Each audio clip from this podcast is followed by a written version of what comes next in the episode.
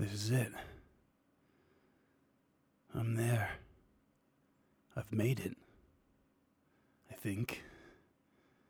But what is there? Well, it's it's my goal, isn't it? But I've I've been here before, I think. But then definitely no. Uh, none of this makes sense. But I mean, I wrote it that way. Wait. I wrote it? What do I mean I wrote it? No, no, no, no. It's it's not it's not written. It's portrayed. It's simpler than that. It's me speaking aloud, narrating in my own mind, I guess. Wow. The days have come and gone. One day I feel I am my own, and the next I'm, I'm not. In almost equal measure, I feel that I have swum and drowned through hail and, and mud. I've climbed on sand through bogs, my mind a fog. I feel, though, in this moment that my grip is where it needs to be. Yeah, it is on a slick surface. I'm in an unrelenting rainstorm, but I have that grip. I am gripping and I am on track. I can see it. I can see her. I can see her. she has promised me great things power, among them authority the most enticing. I see her. There she is. She is standing amidst the rain, and I am going to her. She holds her arms as if to embrace me. And, it is. It is. It is not her. No. I see her face, but it's on the sidelines. I see her grinning with, oh, it's malice and its satisfaction. And I, I see figures of extraordinary evil, evil far beyond what I have mustered to get here. And they have no interest in my gains. They have no interest in my skill. I can see it.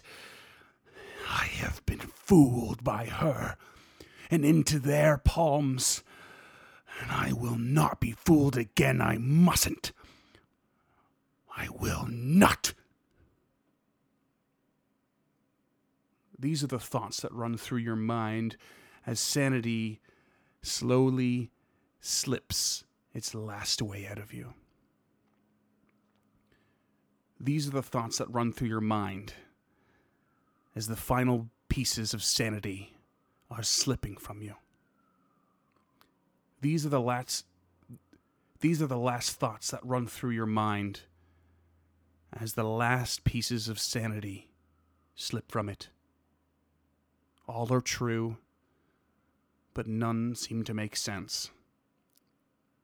You feel one last opportunity arise within you, a final attempt to make your mind your own, a chance to bounce back.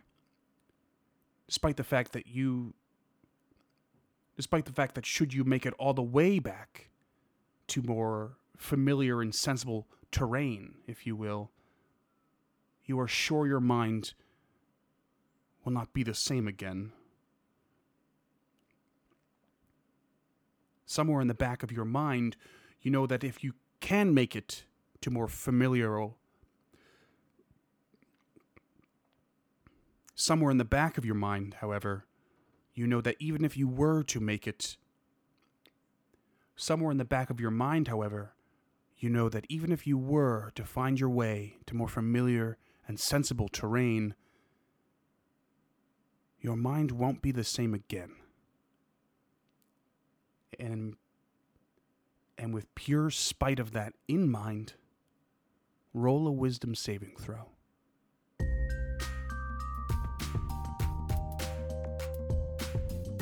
Hey there, creatures, and welcome to Encounter This, a podcast exploration of the creatures from Dungeons and Dragons and the lore that surrounds them.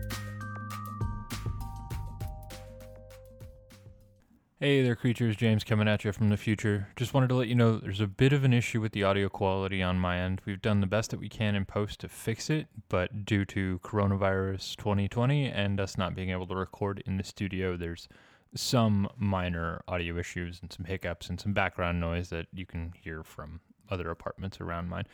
So we've done the best we can to cut it out, and we hope you still enjoyed this episode. The content is fantastic. Freeman is a great host as always, and we will see you in the next one. Hey there, creatures. Welcome to our second ever isolation episode. Today we are going to take a look at cambions from the Monster Manual on page 36. And as always, I am James, Asarak Kid, and my good, good buddy, Freeman, the rule of three, Eiston, is going to take us there. What do we got today, Freeman? Horns, leathery wings, and sinewy tails are hallmarks of otherworldly heritage. Cambions are the offspring of a fiend, usually a succubus or incubus, and a humanoid, usually a human. Now, if that doesn't paint a mysterious picture, I don't know what will. what what what voice are you going I'm for just, there, good buddy? I'm just improvising. this, this wasn't planned. okay, perfect. Um, so, sorry, there's a frog in my throat. Uh, yes, horns, leathery wings, sinewy tails, uh, uh, the hallmarks of the otherworldly heritage. So, cambions are uh, these really cool and strange creatures. They are the offspring of a fiend. Uh, or demon, if you will, and some sort of humanoid creature as far as the 5e world is concerned. Now, cambions have a lot in regards to their reproduction. So this is going to be an interesting episode with all of the caveats you're going to expect. a whole lot of interspecies sex. it's going to be a way. thing, uh, and I think it's. Uh, I think homebrew is going to be interesting for sure. Um, This is definitely an M-rated episode. make note, make note that it says fiend and humanoid, and you could really probably really play with that. So a Cambion's mother, to start, um, will always die in childbirth. okay. And thus a Cambion is often left orphaned on the material plane or under the abusive thumb of demons within the abyss. This results in them rarely being accepted wherever they are, and inevitably, they are brought up and grow up with a twisted sort of bitterness within them. Crazy. These creatures are they have charcoal black skin, cloven hooves, six-fingered hands, and an unearthly beauty that characterizes these creatures. So despite all of these very classic demon features, they have something that is really uh, aesthetically pleasing. Uh, quick side note, the art for 5e uh, does not reflect the six-fingered hands. Uh, and I, nor do I think it reflects the cloven hooves. So if I'm not is. mistaken, those traits specifically come from Graz'zt. Is that not correct? I think you're not wrong. Yeah, I think it's it's in that direction for sure. Now, that's probably why my next note is really relevant. Um, the demon lord Graz'zt is very fond of quote unquote procreating, read as getting his jollies, with humanoids, and especially humanoids that have made pacts with other fiends. And many of his offspring are cambions and help him to sow and spread chaos across the multiverse. Okay. So the majority of the ones that you see in that physical description are likely his offspring and children. Yeah. Interesting. So they themselves w- will breed uh, and produce another cambion, but they usually prefer to seek out a mortal to breed with, and that's what results in a tiefling. Okay. Cool. That's good to know. They're they're Yeah. like third generation demon. Uh, yeah, exactly. That, that's how that's how a tiefling tiefling comes into play. Uh, for those who are listening who do not know, a tiefling is a playable race uh, within the base game of uh, Dungeons and Dragons, uh, the fifth 5e. edition, yeah, in particular, uh, and they are part demon or part fiend. Now, as a youth, So does oh yeah, go ahead. Uh, I'm just going to ask this to get it right out in front of it. I'm I'm sure you touch on it later. But is it specifically demon or can it be like doppelganger or devil or any of those other fiends as well? Um, so it seems to specify uh, as fiend, offspring of fiend and humanoid, in as far as 5e is concerned. We will get into other. Uh, there's a few other combinations that are referenced uh, Okay. when it comes to the breeding. Uh, so yeah, we will kind of touch on that, but keep that in your back pocket for sure. It's I think that's something for discussion. Cool. Uh, a Cambion in their youth will immediately identify with their fiendish side, first and foremost, and they will impose their rightful place in dominating mortals and being their overlord. So even in their youth. Isn't that just being a teenager?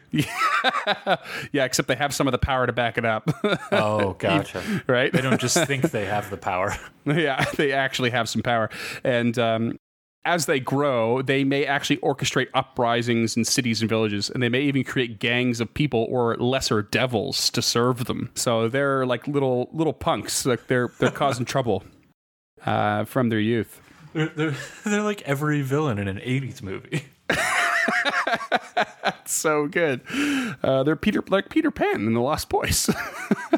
um, I was thinking more like that kid who run the who ran the drug ring in RoboCop 2. Yeah, um, sure. I mean, I feel like uh, we're all, all of a sudden uh, my side is, is diving in that territory where like the Empire did nothing wrong in Star Wars, and like the rebels killed millions upon millions when they destroyed the Death Star, because that's how many people would be, uh, uh, you know, aboard. And Yeah. I mean, Peter, Pe- Peter Pan was a little punk. Captain Hook. I mean, what did he do wrong? He's just trying to, you know, burgle a bit here and there, look out for his crew. And Peter Pan's just literally hounding him the whole time with his lost boys, just just being a dick. I, I, I completely agree with you on both points. uh, but, you know, as an Empire sympathizer myself, um, I do have to point out that they did blow up Alderaan. True. And they were known xenophobes and racists. I haven't seen any evidence of that. Well, uh, okay, it's just not the, not the platform to get into it. but they they they did no what no. I will give you one thing. They did have uh, particular regulations that involved avoiding hiring uh, or at least putting into higher positions anyone that wasn't human. Which is why Emperor Thrawn was such a big deal. Uh, they would stoop to mercenaries and bounty hunters for sure, but Thrawn was the only non human to reach any sort of admiral status because they had a specific xenophobic nature in, in their hierarchy. Okay. That that adds up. I think Yeah. that's actually in one of the Thrawn books. James does not entirely sympathize with, with the Empire. or No, I, I don't condone xenophobia or racism at all. not, not that it needed to be Um, said, but you know, better safe than sorry. No, it should be. um, but I appreciate their socialist regime. Yeah, well, sure. Yeah. they do what they do. So, uh, Cambions. Oh, is that what the show's about? Uh, they will serve their fiendish parent um, with a mixture of admiration and dread. And always with the expectation that one day they will rise to their own prominence. Now, this sort of assumes a lot considering the original statement that their mother will always die. So, uh, that statement I thought was interesting because it doesn't necessarily state if the mother's a humanoid, it just says the mother will always die in that childbirth. So, they may have no fiendish parent to serve. Oh, okay. So you're thinking this is like a one-way street? Like it's got to be. It, it- depending on their gotta be a circumstance, it's going to no, no, no, not so that. But I would so what I'm saying is that their circumstances very, uh, very much going to be the guideline for how their life turns out and how they operate. And you- you'll understand what I what I mean when we get uh, a little farther in. Okay, sounds good. Yeah, if they're born and raised in the Nine Hells, they will serve as soldiers, envoys, personal attendants to greater devils. Born and raised in the Abyss, their level of authority is set by how much they can dominate through uh, sheer strength and force of will. Cambions will also often become great assassins due to their powers, or ambassadors to demon lords like Graz'zt, Demogorgon, Orcus, or even Lolth. Okay. Yeah. So There are two drow deities in there. Yeah, so th- th- these are all uh, these are all this is all from the 5e lore from the monster manual. Uh, Diving a little bit into the Forgotten Realms wiki for a little extended lore. Cambions are one of a handful of types of half fiends. So this gets into answering your question from earlier. Okay. Another type of half fiend is an alu fiend. It's A L U hyphen fiend. And they are the offspring of a succubus and a demon. Where do you think alu comes from? I have no idea. Okay. I wonder if it's if it's the usual trope and it's just the f- backwards Dracula. Maybe. Could be something like that, yeah. Um, one of the other uh, is a Draegloth, which is the offspring of a female drow, and uh, uh, Glabrezu, also pronounced Glabrezu or Glabritzu. No, Glabrazu. Sure. uh, which I, which I believe are in the monster manual. I believe they are uh, one of the demons in the monster manual. Yeah, they are for sure. And then there's a Durzagon, which is the offspring of Duergar and devils. Why isn't that in the monster manual? Yeah, I don't know. Oh man. Uh, Duergar being the uh, sort of under under the world dwarves. So Cambions are often loners by nature, and they prefer getting lost in high population settings, especially places where few people ask even fewer questions. So this is uh, sort of another side of it. Like it's pretty clear cut wh- how they will operate should they be born in the abyss or the nine hells and that sort of thing. But in the mortal world, uh, they're likely to be born by a mortal mother, I would I would imagine, and likely to be abandoned in that case and are very much alone. And they would find themselves with a certain set of skills and a certain uh, affinity for something um, in a world that won't accept them. So it makes sense they would, uh, you know, reach towards these high population areas Yeah. and uh, where people will, will not really question them, like you know, uh, like a, a major city. You know that's exactly why I live in a major city, right? Yeah, just that that anonymity. It really is. Yeah. Uh, That's that's the reason Well, I love we being both here. we both know what it's like to to be in a small town, uh, and that where anonymity, like you know, is basically a it's myth. not feasible. Um, yeah, everyone everyone just e- either knows you or knows someone who knows you, and you know by association. So moving to a big city is, has a just pretty strange difference, eh? A strange effect. uh, I love it so much. yes, it, can be great. Uh, rarely, though, a Cambion will actually take on a good or neutral alignment. Uh, this is definitely very much an exception, and it's usually related in relation to their mother, Okay. uh, resulting in a life of extreme loneliness, where their fiendish parent or any demonic, uh, any demonic patrons will never accept them. So they will probably become quite recluse in that in that scenario if they can manage to maintain that good or neutral stance. So not warlocks. Not so much. Um, however, when it came to skillfully luring mortals to the abyss, Cambions were second only to succubi, uh, which is one of their potential. Wow. Yeah, they were incredibly good at it. That's high Very praise. cunning. Yeah. Yeah. Usually warning other demons of the approaching prey so they may do what they did best with their souls. So very much passing, you know, luring them in, passing up, probably trying to gain favor. Gotcha. That's cool. Yeah, they were very ambitious creatures and often trying to prove themselves to either parent. They make for great leaders or even information brokers and are often the catalysts for major events. You have said a lot of words here that are are alluding to them having a very high charisma. Uh yeah, yeah, it's it's it's okay. It's it's not super high, but Okay. I, it's it's high enough uh, for their CR, I would say, to warrant it. A couple honorable mentions uh, when it comes to the 5e or, or uh, Dungeons Dragons lore. Uh, there's a, there was a, a good list of them in, on the the Forgotten Realms wiki, but I, I picked my, the ones that I, I thought most appropriate or most interesting. There was Thraxia, daughter of Graz'zt himself, and uh, a human monk she had no known succubus blood, but resembled an Alufine anyway. So I thought that was kind of strange. Uh, one of these other very half fiends. specific. Yeah, it was very specific. Uh, she was exceptionally powerful and had gained the power of Nalfeshnee, which are demons uh, that act as ruling authority over many creatures in the abyss, and they are a CR 13 creature in 5e. Oh shit, they're in 5e. They're in 5e, the Nalfeshnee. Uh, so she, this particular Cambion, she had managed to gain the power of the Nalfeshnee.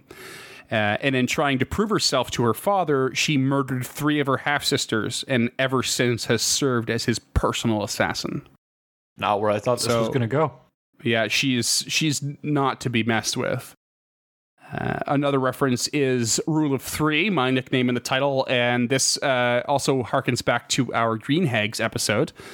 Uh, Rule of Three was known to have uh, what was it? He had he had more information. He was an absolute uh, master on the information when it came to the hierarchy of the nine hells and demons and fiends, and uh, his ability uh, and knowledge and all this was was second to none, and uh, was known for, I believe, manipulating a lot of events.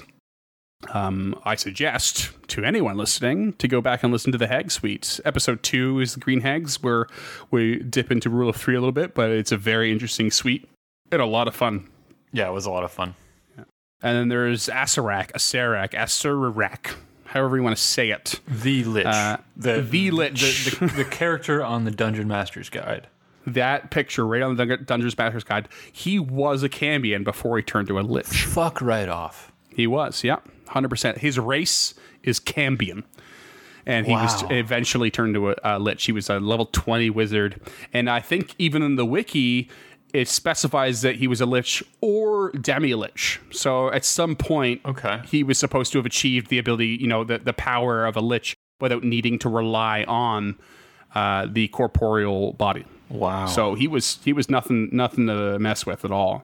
Uh, yeah, and he was he was a Cambion originally. He appears not only on the Dungeon Master Guide artwork, um, he was also in Tomb of Annihilation and it makes a, an appearance in Tales of the Yawning Portal as well. Tomb of Annihilation is his. That is his adventure. that, that's his thing, isn't it? Yeah, yeah. yeah. I thought as much. Yeah. Yeah, he holds the sphere of annihilation. Spoilers. So I thought, yeah, those are all really, really cool. I thought That I, is cool. In particular, was a very cool fact. I didn't had no idea. No, like, that's and why would you? huge. No, he was he was totally a Cambion. That's Yeah. world shaking news. Okay, so that's great for for D and D, and the, like Asrak still blows my goddamn mind. Yeah, so good. What a cool little little fact. You know, Yeah. I'm sure if you if you were to read more of that uh, module or adventure path, that that would maybe specify more about his origin and and why and all that. But uh, you know, not really knowing much about it myself, like I think just like holy shit, like you still see that coming, and it's pretty nifty. Yeah, I never really wanted to go down that road. You want to play it?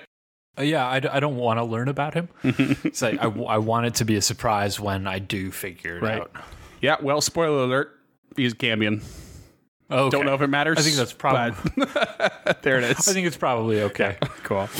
Uh, it's amazing. Honestly, it's uh, between you, you and myself. It's amazing we have uh, surprises at this point at all. Uh, I feel like No way. We just dipped into so 40 many years of tiny things. history? Yeah, I mean, I'm sure. All right, yeah. There's there's lots of cool facts. I think, but like Yeah. those reveals, those big reveals, like they, they're few and far between at this point. Usually custom Yeah. made and homebrewed, I would say. I don't know. There, I think there's some stuff we've never touched. Mm-hmm. Like I, I've never touched anything from Storm King's Thunder. I don't know a goddamn thing about it. Uh, I- whatever, yeah, I have whatever no that idea. module is called. Yeah, uh, some, son of a Storm King. Yeah, yeah. Yeah, Storm, Storm, Storm Tyrant, or Storm, Storm Tyrant King. I think we're getting dangerously close to uh, copyright infringement from Paizo. But ridiculous. um, well, with that, we'll move on then. Um, we'll move on to the old, let's get out of here quick. the old IRL cultural lore, um, where things get a, a little bit vague, a little bit messy, uh, as to be expected. Right. You see, Cambions. I get it. I live there. Yeah, Cambions uh, stem from late European mythology, uh, and Cambions are often the offspring of succubi, incubi, or other demons. So that's consistent. Uh, it wasn't until the 19th century that a Cambion was considered to be the offspring of both, however. Previously, only incubi were likely, uh, for the usual and ob- obvious sexist reasons, only the male half were able to re- reproduce them. Uh, so 19th century is where that changed. Uh, the earliest references of the word itself seem to be related to the word change and is believed to be a cognate, meaning sharing of a linguistic origin, with the word changeling. Cool. Yeah. Now, mentions appear as early as first century Gaul uh, or Roman France. And there's a linguist named Benjamin W. Fortson IV. Sorry, let me say that again. Benjamin W. Fortson IV uh, that stated that Cambion is from the Celtic root camb, K A M B. Uh, so ultimately, the English word for change is actually derived from the Latin cambiare, uh, which is in turn derived from that Celtic word camb. Uh, so we can definitely track that. There was an author named William of Auvergne uh, in the 13th century. Uh, he wrote a book called De Universo, which reads Cambiones or Cambiti, that is, having been exchanged, the sons of incubi demons substituted for human babies. These infants constantly wail for milk and cannot be satisfied even by four nurses.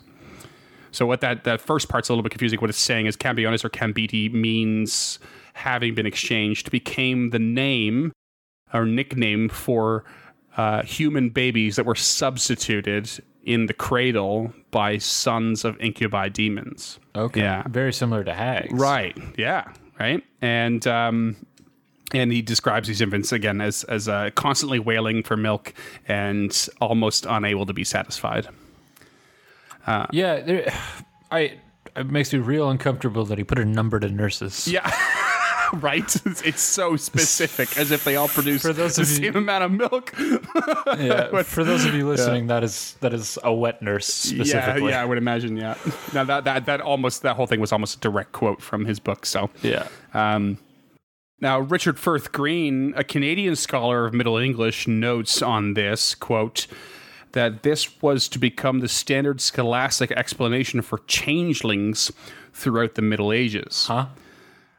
An inconsistent account of cambions comes from a French language book called Dictionnaire Infernal. Oh, Um, yeah, I knew that would catch you. Dictionnaire Infernal. I love all those words. Uh, originally published in, in 1818 and written by Jacques Auguste Simon Colin de Plancy. Uh, the 1825 edition of this book states Enfant des démons de l'encre et Baudin pensant que le démon incube euh, pouvant s'unir aux démons s'occuper et qu'il n'est de leur commerce d'enfants, euh, des enfants, et Dieu qu'on nomme camion. And I think that that explains yeah, I in and of itself. said. What else? What else you got? Uh, well, I do have an English translation if you'd like it. I don't Um, think we just, need it. just in case. All right. Well, sure, yeah. Uh, just just uh, for the sake of uh, further a- alienating our French listeners, um, I'll give a tra- French translation. um, uh, it says, "Children of demons, uh, Delancre and Bodin." Or Bodin uh, believe that incubus demons can unite with succubus demons, and that born of their exchange are hideous children, which are called cambions. I mean, that's what I heard. So this is time. this is a direct. Yeah, I mean, just in, just in case, better always err on the side of caution. I always say. Now this specifies that cambions are produced by incubus and succubus, or incubi and succubi. Uh, that two adds demons. up to me. Well, I So- mean, incubi and succubi aren't full demons in, in real world lore, but that's that is another episode. so yeah it's become a, it's it's become a whole thing now like you know especially when the research in this like demons seems to be a very vague uh, which makes sense very vague uh, uh, definition a lot of things can and cannot be included depending on who you ask and when you ask like so usual Um, the way you're describing Cambion is how I've always known succubi to work. Like one infernal parent, one human parent, or humanoid. Right. And this one is saying that it's two infernal parents. Um, now this is this gets even better. You're gonna love this. In 1978, the Encyclopedia of Occultism and Parapsychology, which I'm sure is a very reliable source, by Leslie Shepard, is again it again says that a cambion is the offspring of an incubus and a succubus. It also said that a child would have no breath or pulse until the age of seven and cried upon being touched, and was incredibly heavy, too much for even a horse to carry. In the famous book Malleus Maleficarum, which was previously mentioned on this podcast, it states that both incubi and succubi are incapable of reproducing at all. It reads this, and this is direct. Moreover, to beget a child is the act of a living body. But devils cannot bestow life upon the bodies they assume, because life formally proceeds only from the soul. And the act of generation is the act of the physical organs which have bodily life. Therefore, bodies which are assumed in this way cannot either beget or bear. Yet it may be said that these devils assume a body not in order that they may bestow life upon it, but that they may, by the means of this body, preserve human semen and pass the semen on to another body. Man, the past was a wild place. Can you imagine just getting to make shit up about made up shit and call it fact? It's like it's a it's a it's a whole thing where like you absolutely believe this is true, and then you have proof of something else being true, and neither of them fit. Uh, what you believe is to be p- proof, right? I believe Yeah. that that that succubi and incubi exist and reproduce demons, but I also believe that life cannot be produced without a soul. So how do I justify it? Well, I'll find this way, and then I'll say it's fact. That's how the past Yeah. worked for so long in so many ways. So th- this this whole thing, basically breaking it down, it means that a succubus would get sperm from a mortal male, give it to an incubus, who in turn would pass it on to a female mortal. Of course, leaving no option for same-sex interaction, and that is how. Well, I mean, how's she going to put it in the incubus? Right. Like, so I, they're, they're down with pegging. I get it. It's yeah, cool. Sure. Um, but um, yeah, that, that, that's it. That's how they would. That's how succubus and, and incubus would would produce. Um, and somehow passing between them would, would cause uh, an effect on the sperm or, or semen. Uh, it's insane. Like, like, is this a hand transaction or is this like legit pegging? so no, it is so ridiculous, and if I you're gonna Google it. pegging, listeners, throw on the private. Th- This this shit is not safe for work. Yeah, uh, incognito mode, and um, and you didn't you Well, didn't well- hear from us. No, sure, whatever. We Oh, endorse sure. Yeah, pegging. yeah, we're we're fine with fine with it. No judgments here. That's for sure. We just you know No, not at all. You you do you out there. just just, just be cool. or your partner. yeah, yeah. I mean, consent, consent all the way. Consent hundred percent of the way. Um, Yeah. Now the the uh, Malleus Maleficarum uh, never uses the word cambion specifically, and instead refers to them as campsores or uh, Wechselkinder, uh, which is the German word for changeling. Campsores. Camp. Where- I don't. I where does couldn't, that fi- I couldn't from? find anything on camp. Yeah? I found not a Okay. thing. Yeah. I thought that was just poison ivy. Yeah. it's yeah. All one word though. No no space. So you know, there's that. Uh, grammar is everything. Punctuation and such. I mean, it is now. It didn't used to be. Clearly. Um, couple honorable mentions for for cultural lore. Uh, I think. Oh, yeah? Uh, yeah, for sure. Uh, Rachel Roth, aka Raven from DC Comics, was a Cambion. yep. Uh, there was a character in Samurai Jack named Ashi. I've never watched Samurai Jack myself. I've heard it's great, but Ashi was apparently a, Cam- a Cambion. Yeah, I need to rectify that because I also haven't watched it, but I love that animator so much. Powerpuff Hmm. Oh, yeah. Girls is the shit. So good, yeah. Um, I'm more familiar with this one, but Dante and Vergil from uh, Devil May Cry, a video game series, were famous.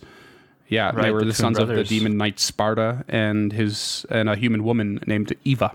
and they will never let you forget it. if you're Sparda just comes one. up all the time. Sparda with a D. D isn't dad, apparently. So dumb. Uh, It's, it's a good name. both went opposite directions at the same time. Is great. Um, uh, uh, famous Cambion. You, I know you know one. We've talked about this. Yeah. Okay. Um, but the one that Crazy. I thought was really interesting, I had no idea. Uh, the honorable mentions is Merlin from the King Arthur tales. yeah, I had no one I'm aware idea. of. Son of a demon and a human mother. I think that's where the term warlock comes from. Is like, I think it used to mean like something similar to Cambion, and that's Oh, okay. what Merlin Sure. was technically. A, Yeah, um, yeah, that's why it was cool. so powerful. That- that's awesome. I thought that was really cool. yeah, I don't think that's in the Mhm. original books, but it's it, it is. Uh, it's not a hot take. yeah. the uh, now, yeah. The, so that's that's the the gist of uh, the five E lore and the IRL cultural lore. Now, uh, a couple differences uh, in there, I would say for sure. Uh, I think most of it's uh, pretty similar. Um, the the cultural lore obviously talks a lot more about specifics and infancy, odd, oddly specific things, and there are more obvious gender related restrictions. I would say um, history, like usual, was very consistently vague. It seems to me. Uh, when it comes to the 5e version, that in this case, Wizards of the Coast was a little more uh, doesn't you know it, it's flip floppy. So in the actual lore, so we'll go ahead and just make it open available for as far as like uh, gender interaction goes and sort of thing. Um, there's nothing specifying that it can be and can't be male or can't be female, and and they have definitely left it open to the possibility of it being you know related to many other uh, in-game races for sure, uh, as opposed to say some of the stuff we've Yeah. uh, covered before, where um, a banshee, the banshee, for example, could you know could only be an elf female for some reason, uh, without really elaborating on it. Yeah, and I, I appreciate that as always. E- equal opportunity Satanism. And that, uh, I would say, crickety crack, brings us to mechanics, Oh yeah. as well as another tasty blackmail Northwest Stout. Yeah, just a big thank you to those guys over at uh, Strange Fellows for doing their stuff and blacking their mail. Yeah, absolutely. And uh, a big thank you to you listeners who are the, those of you who are out there socially isolating. We we really appreciate you. Anybody um, that we know who's in the food service industry or the healthcare industry, we uh, big thank you to you guys because COVID nineteen is scary as all hell. Yeah, it's uh, it's some some surreal shit right there for sure. So stay home, stay safe, uh, enjoy a beer or drink when you can, but uh, you know, be reasonable. And we will keep this up for your entertainment purposes. I'm sure a lot of podcasts are be uh, being listened to by a lot of people at this point. Oh, and a lot of them are being released too. yeah, no doubt. My feed has gone crazy, which is it's wonderful. I love it. Yeah, that's awesome. Uh, all right, the mechanics for the Cambion. Uh, these are a CR5 creature. Unexpected. Um, what did you expect? Lower or higher? I expected lower. Lower. Okay. It's part of me that expected, well, as is doing the research, a little bit higher. Okay. Um, but I think f- five is a really good spot for it, and we'll definitely get into that. I think it's a really cool uh, uh, CR for it, Okay. and I just think of how how I would I would probably want to operate it is where I think it fits in. So CR5 uh, HP is uh, 82. They have an AC of 19, which is pretty high. That is really high.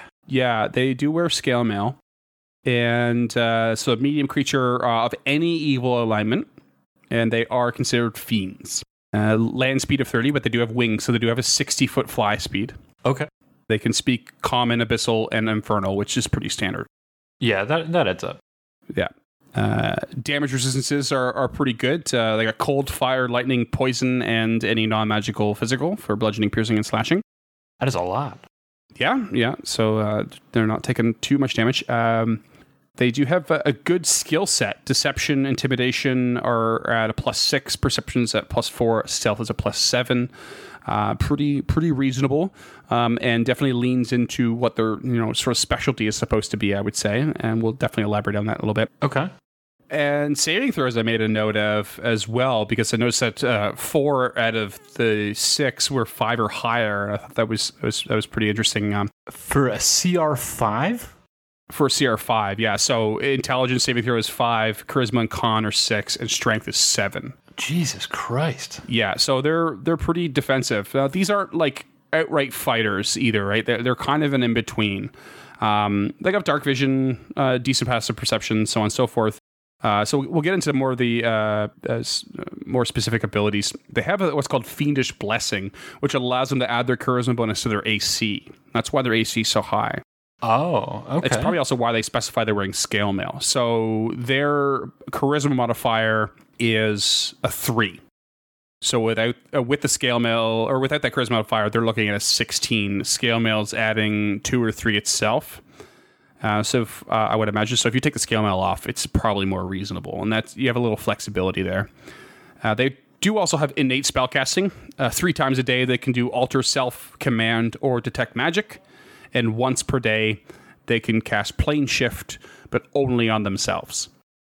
So plane shift is an obvious escape tactic. I would say. Wow. Alter Self and Command uh, very much come into play with uh, how, at least how I imagine these creatures being played as well.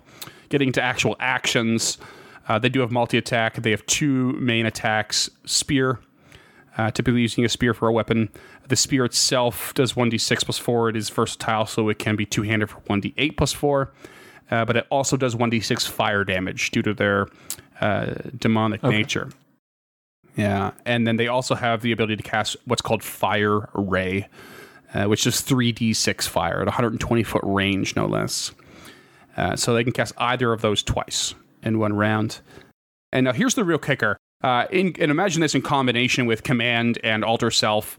Um, they have what's called Fiendish Charm. I've never heard of this. No, this is single target sp- uh, spell or ability. Can only affect a humanoid. It's 30 foot range. And DC is 14 wisdom save. On a failure, you are charmed for one full day. A charmed target obeys the Cambion's commands, receiving harm from the Cambion uh, or another creature, or receiving a command that is suicidal will trigger another saving throw. Wow.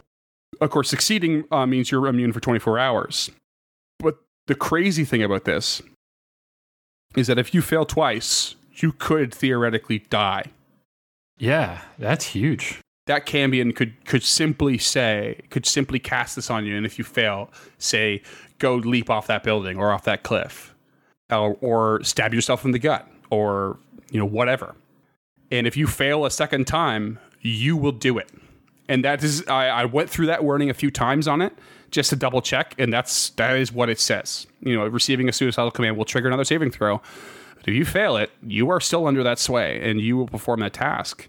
Um, so that that gives a tremendous amount of power to this creature. And it's not a low save either. It's pretty middle of the way with 14. Yeah, right. It's not not a gimme for sure. Wow. So uh, yeah, I thought that was uh, was uh, pretty stark and pretty obvious. So to me, this creature is what some of the descriptions said earlier, where they are you know often in, in the middle of uh, major events that happen in whatever part of the world they are, whatever plane they're they're existing on. Um, they make good ambassadors, envoys, and assassins. They are secretive, conniving, but seldom respected and seldom uh, accepted Yeah.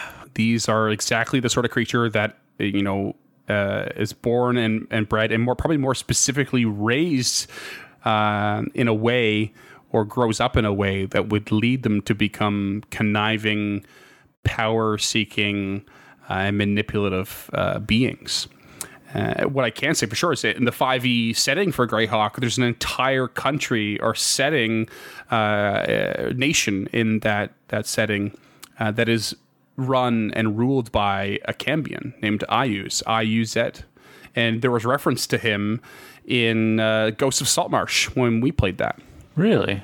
Yeah, the uh, there was a vendor in in Saltmarsh that was a uh, an ambassador and quartermaster for Iuz and worked in trade from that nation because that nation had a, a- struggle. They were constantly at war uh, and weren't able to produce the, uh, the the amount of food they needed. So they were constantly they relied on other nations for trade and, and up to and including Saltmarsh in that area for their their crazy amount of fishing.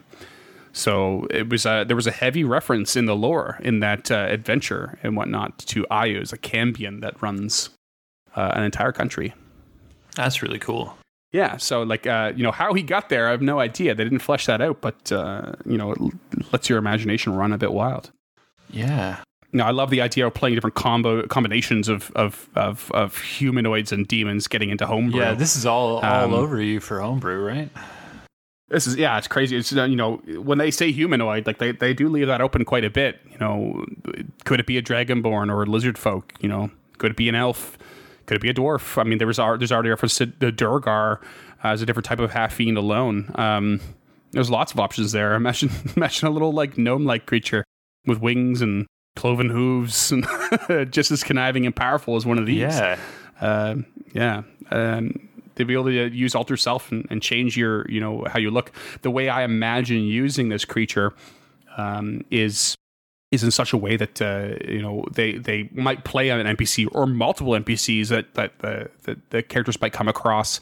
Um, I would create like a an opportunity for them to pick up on small subtle things, maybe a maybe a a physical tell of some kind, whether it's in the way they, they stand or, or motion, or if it's uh, something they always they always keep obvious on their physical appearance, like you know wearing a certain number of earrings in one ear or something small like that. I would I would leave that open. The reason I love the CR at five is that they're powerful. They feel powerful enough to be a last boss or a final boss to a segment of a campaign. And level five, uh, it, to me, feels quite significant uh, in the in the growing of a, of a character. It's a it's a good round number for sure when it comes to uh, dividing up a, a total of twenty levels. A lot of adventures will bring you from one to five. It is it is a good ending point, and and this is a great opportunity, I think, for a creature to sort of be inter interspersed, interspersed, interspersed, interspersed uh, across a uh, a smaller campaign, or at least the first portion of a campaign, only to show up at the end saying, "Hey, surprise! You know, it was me all along." Uh, they just built for that, and to have a, a, good final encounter with them, I think will be really, really cool, and it's nothing to bat an eye at for sure. Yeah, definitely. They have a lot of potential as, like you said, like a quarter boss. His fifth level is is about a quarter of the way through a traditional D and D leveling structure. Um, right. And you would have you have tools to deal with this. Uh, I think a, a 19 AC would still be pretty difficult, but yeah, it's it's certainly not not uh, not feasible. You know, I, I would probably depending on the the the crew you're looking at, I, you know, that fiendish charm should go the way of the Cambion and, and result in a, a, very sudden death. You know, you might want to do that more with an, an NPC as opposed to an actual PC you know, but it does depend on the circumstances. Depend, probably depending on the interactions of the uh, the player and this this character uh, that you're using or using this creature for. Um, but uh, it, it's powerful. It's something I would wouldn't be too shy about attempting in some way, and it, it could could make for a very significant story moment. You know, definitely. And again, I, just with Displacer Beast, I feel like uh, in our previous episode, um, not a difficult creature to run is the cool part. You know, uh, they have a little bit more going on than the Displacer Beast itself, but not anything overly complicated. You know, a couple innate spell casting, but they're very situational. They're very specific to how you would run the character or want to run the character anyway. Uh, and as far as combat goes, very straightforward but powerful. Yeah, absolutely. Do you so do you know where they fit into your world at all? Do you have any thoughts on that? I honestly don't. Um, I think part of the my homebrew world, um, I've yet to really flesh out the demonic side of things. I there was a there's a big focus on more celestial side of stuff, and uh, and very specifically when it comes to the division of of planes and realms, it's much more condensed. Gotcha. Uh, so uh, rather than having an abyss and nine hells and that sort of thing, that, that, kind of stuff doesn't actually really exist. It's more condensed in a in a more shadow version of the material world. Uh, but it's something I've I've yet to flesh out. It's been quite a while since I've I've had the opportunity to explore uh, that as well, especially on the DM side of things. But um, yeah, where these guys fit in is really difficult to say. There's a lot of a lot of celestial style stuff in my world, and I just imagine a lot uh, how I would end up fleshing it. There's a lot of fiends and demons would would be very closely tied to the celestial side of things, uh, and a corrupted version of it, rather than the sort of more natural counterpart, if you will. Okay, but um, something to to use for inspiration, I would say, uh, writing going forward, definitely. Yeah, absolutely. I, I really like almost all the mechanics behind them. I think these would be a blast to use. Yeah, yeah. I feel like people would be quite disappointed with their their saving uh, the saving throws that they force them to roll. it's just uh, they're they're going to be tough. They're going to be tough to take down. Yeah, I mean, like we said, 14's not too bad. Yeah, but I mean, I mean, like the saving throws that the Cambion's going to roll, like no, those those four to six that are above a five uh, oh, bonus, yeah, five or above, it's, that's huge. It's uh, it's, it's beast, yeah. Um, if you throw this, if you throw this uh, this creature in with one or two, you know, hellhounds or something like that um, people might want to try some uh, area of effect attacks, and they might be disappointed. Yeah, I mean, the, this is one of those creatures where it really earns that CR five in my mind. Like, I'm, mm. I, I want to make it clear how how uncomfortable an AC of 19 makes me, even still to this day. Like, you guys are level eight or nine now, and an AC mm. of hmm. 19 is still tough for you guys to hit. Oh yeah, yeah. It can be it can be really tough. So I can't even imagine you guys trying to fuck with that as a as a fifth level party. Uh, so I think even just adding a couple of hellhounds is drastically going to increase the CR of this encounter. pretty intense. Like Yeah, two yeah. hellhounds will uh, would they increase the CR of that giant encounter that you guys went into huge, like real, Oh real yeah. big. Uh, which I say though, again, uh, I would probably have an NPC or something alongside that party, and they would probably end up being the target and possibly a victim of that fiendish charm. That's fair. So yeah, try and balance that uh, that intense encounter out with one or two other uh, characters, and then you know do your best to rid the rid the scene of one of them. Yeah, they really do lend themselves to more role play than combat. I think. yeah, yeah, I would say so for sure. Yeah, uh, but yeah, that's uh, that's the old Cambion. Where where would you where do they fit in your world? How, anything you would change? Uh, I was, uh, I, I've been avoiding it because I was hoping you wouldn't ask because I, I can't I can't disclose can't- can't- I can't disclose that information. that and that in and of itself is a bit of a spoiler, but that's all right. Yeah. Uh, so for those of you who don't know, I'm, I run a pretty um, it's it's a pretty heaven and hell heavy uh, campaign. I'm I'm the opposite of Freeman. My my underworlds, my nine hells, my the the abyss, they're really really fleshed out. In the current campaign, one of the underlying themes has been a, a cult of Zariel. So um, whenever we do this infernal stuff, a lot of it I have kind of slotted into place, and I can't really go into too much depth. But if we ever recover Cambions, I'll, I'll definitely go over what I've got planned for them. Cool. Uh, yeah, I, I would love to have uh, that peek behind the curtain. I I, th- I think you'll get it just on- Yeah. on- at the table. Yeah. yeah, for sure. Uh, all right. I mean, anything you would change off the top of your head? Uh, I, again, I might fuck with that AC a little bit. Like that's yeah. that's a tough one for me. Um, Other than that, I think they're pretty stocked. That that double fire ray is pretty huge. Yeah. Big time. Yeah. Couple of 3d6 in a row. Yeah, even even like a two handed spear, a one d eight, one d six, like that's. Yeah, like you said, I, I wouldn't make them a lone creature. Um, Mhm. I don't think the party would ever fight one of these alone. In which case, I'd probably place it closer to like a CR seven or CR eight. Yeah. I think uh, uh, uh, having, you know, I did the research in this a while back and having done a quick review for those, this recording, you know, uh, I think I might find a way to squeeze one of these guys into uh, the scenarios that we are doing for Libris Arcana, which is a good opportunity to plug them again. Yeah, yeah, please do. Um, we uh, James and I have picked up uh, just a small side gig uh, for for uh, fun and uh, a bit of torture, maybe on the schedule. Uh, it's a good challenge, good exercise. Um, uh, basically, at LibrisArcana.com, they are uh, releasing a monthly uh, digital gaming subscription. Uh, it's five USD, I think it is. Probably comes to about seven dollars Canadian and you receive two small sort of plug and play scenarios, uh, usually uh, when applicable, coming with a map or tokens and that sort of thing to uh, use on Fantasy Grounds, Roll Twenty, or some such platform. And uh, anything else we feel like might uh, support the the content.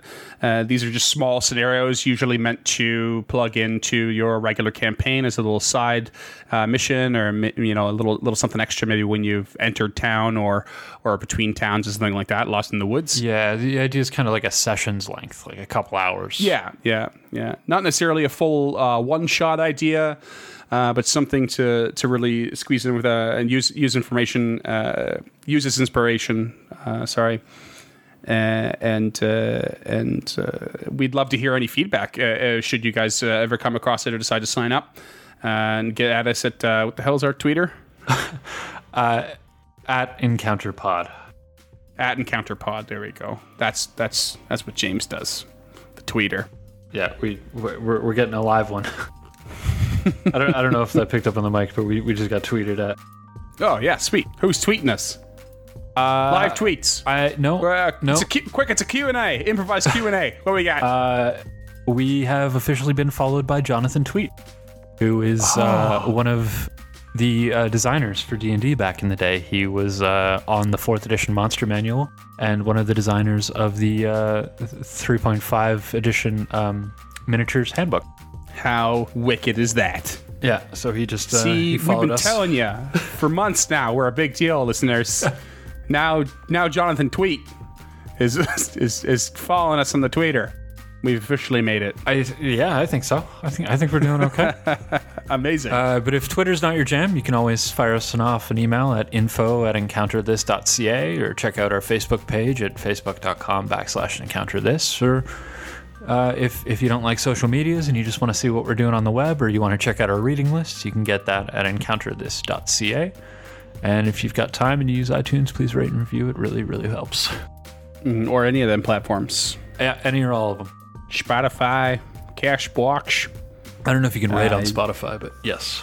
Go Google Podcasts, whatever. I don't know what they're called. I don't know.